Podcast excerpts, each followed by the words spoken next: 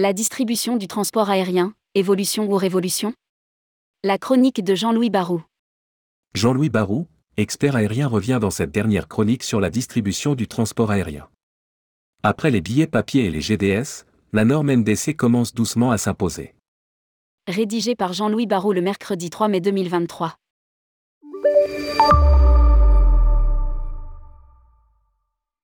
Il faut remonter aux origines du transport aérien moderne, c'est-à-dire dans les années 1960 jusqu'en 1978.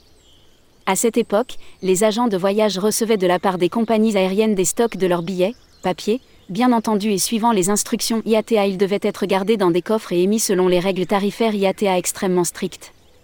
Les prix étaient revus deux fois par an et malheur à la compagnie qui vendait ces billets en dessous du niveau fixé par cette organisation les contrôleurs de cet organisme intervenaient jusqu'à l'intérieur des avions pour interroger les passagers sur le montant auquel ils avaient acheté leurs billets. Les amendes aux compagnies aériennes étaient suffisamment dissuasives pour éviter la récidive. À partir de la décennie 1970, la création du BSP a changé totalement la gestion de la billetterie. Au lieu de recevoir des stocks de billets de chaque compagnie et de faire tous les mois de fastidieux rapports de vente, les agences de voyage avaient largement tendance à privilégier les transporteurs membres du BSP dans leur pays.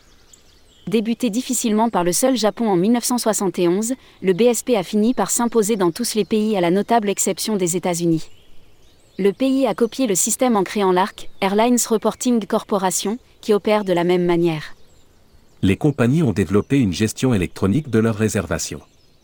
Pendant toute cette période, les compagnies ont développé une gestion électronique de leurs réservations, chaque grand transporteur développant son propre système, Alpha 3 pour Air France, Panamac pour Pan AM, Sabre pour American Airlines ou BAB pour British Airways.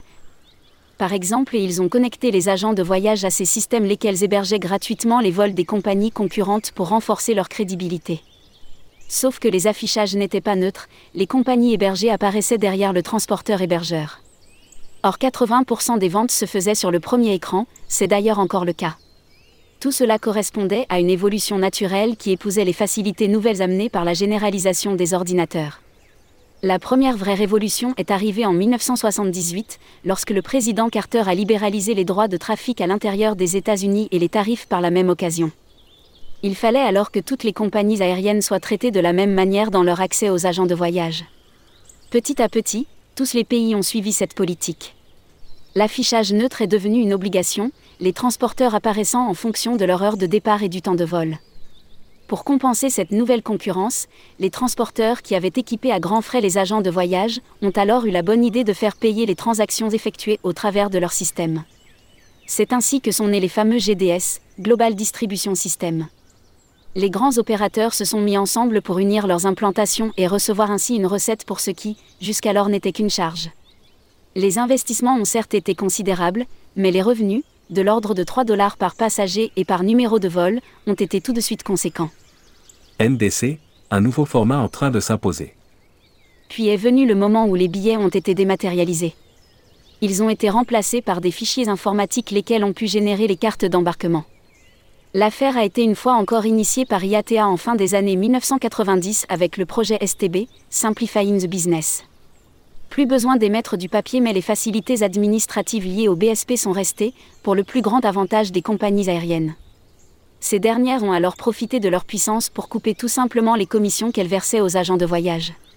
Cela ne leur a pas porté chance car pour économiser entre 7% et 9% de commissions, elles ont vu leurs tarifs s'effondrer de l'ordre de 25% sous la pression des distributeurs qui devaient alors se rémunérer en prélevant des frais de service après de leurs clients et en recevant des incentives, de 2 à 3 dollars par passager de la part des GDS qui entre-temps avaient été vendus par les compagnies mères à des fonds d'investissement pour renflouer leurs comptes défaillants.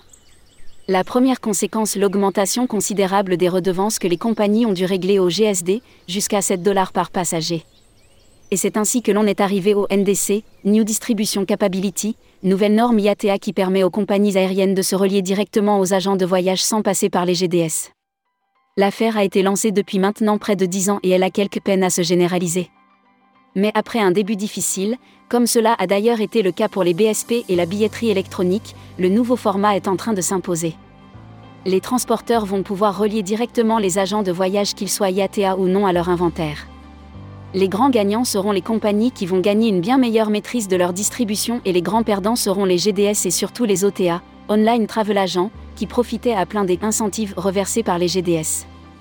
Est-ce une simple évolution ou une vraie révolution? L'avenir le dira, mais je parierais volontiers pour la deuxième option. Jean-Louis Barrault est l'ancien président d'APG, Air Promotion Group, et le créateur du CAF, Can Airlines Forum, devenu le World Air Forum. Grand spécialiste de l'aérien, il a signé aux éditions L'Archipel Compagnies aériennes, La faillite du modèle, un ouvrage que tous les professionnels du tourisme devraient avoir lu. Les droits d'auteur de l'ouvrage seront reversés à une association caritative. On peut l'acquérir à cette adresse www.éditionsarchipel.com.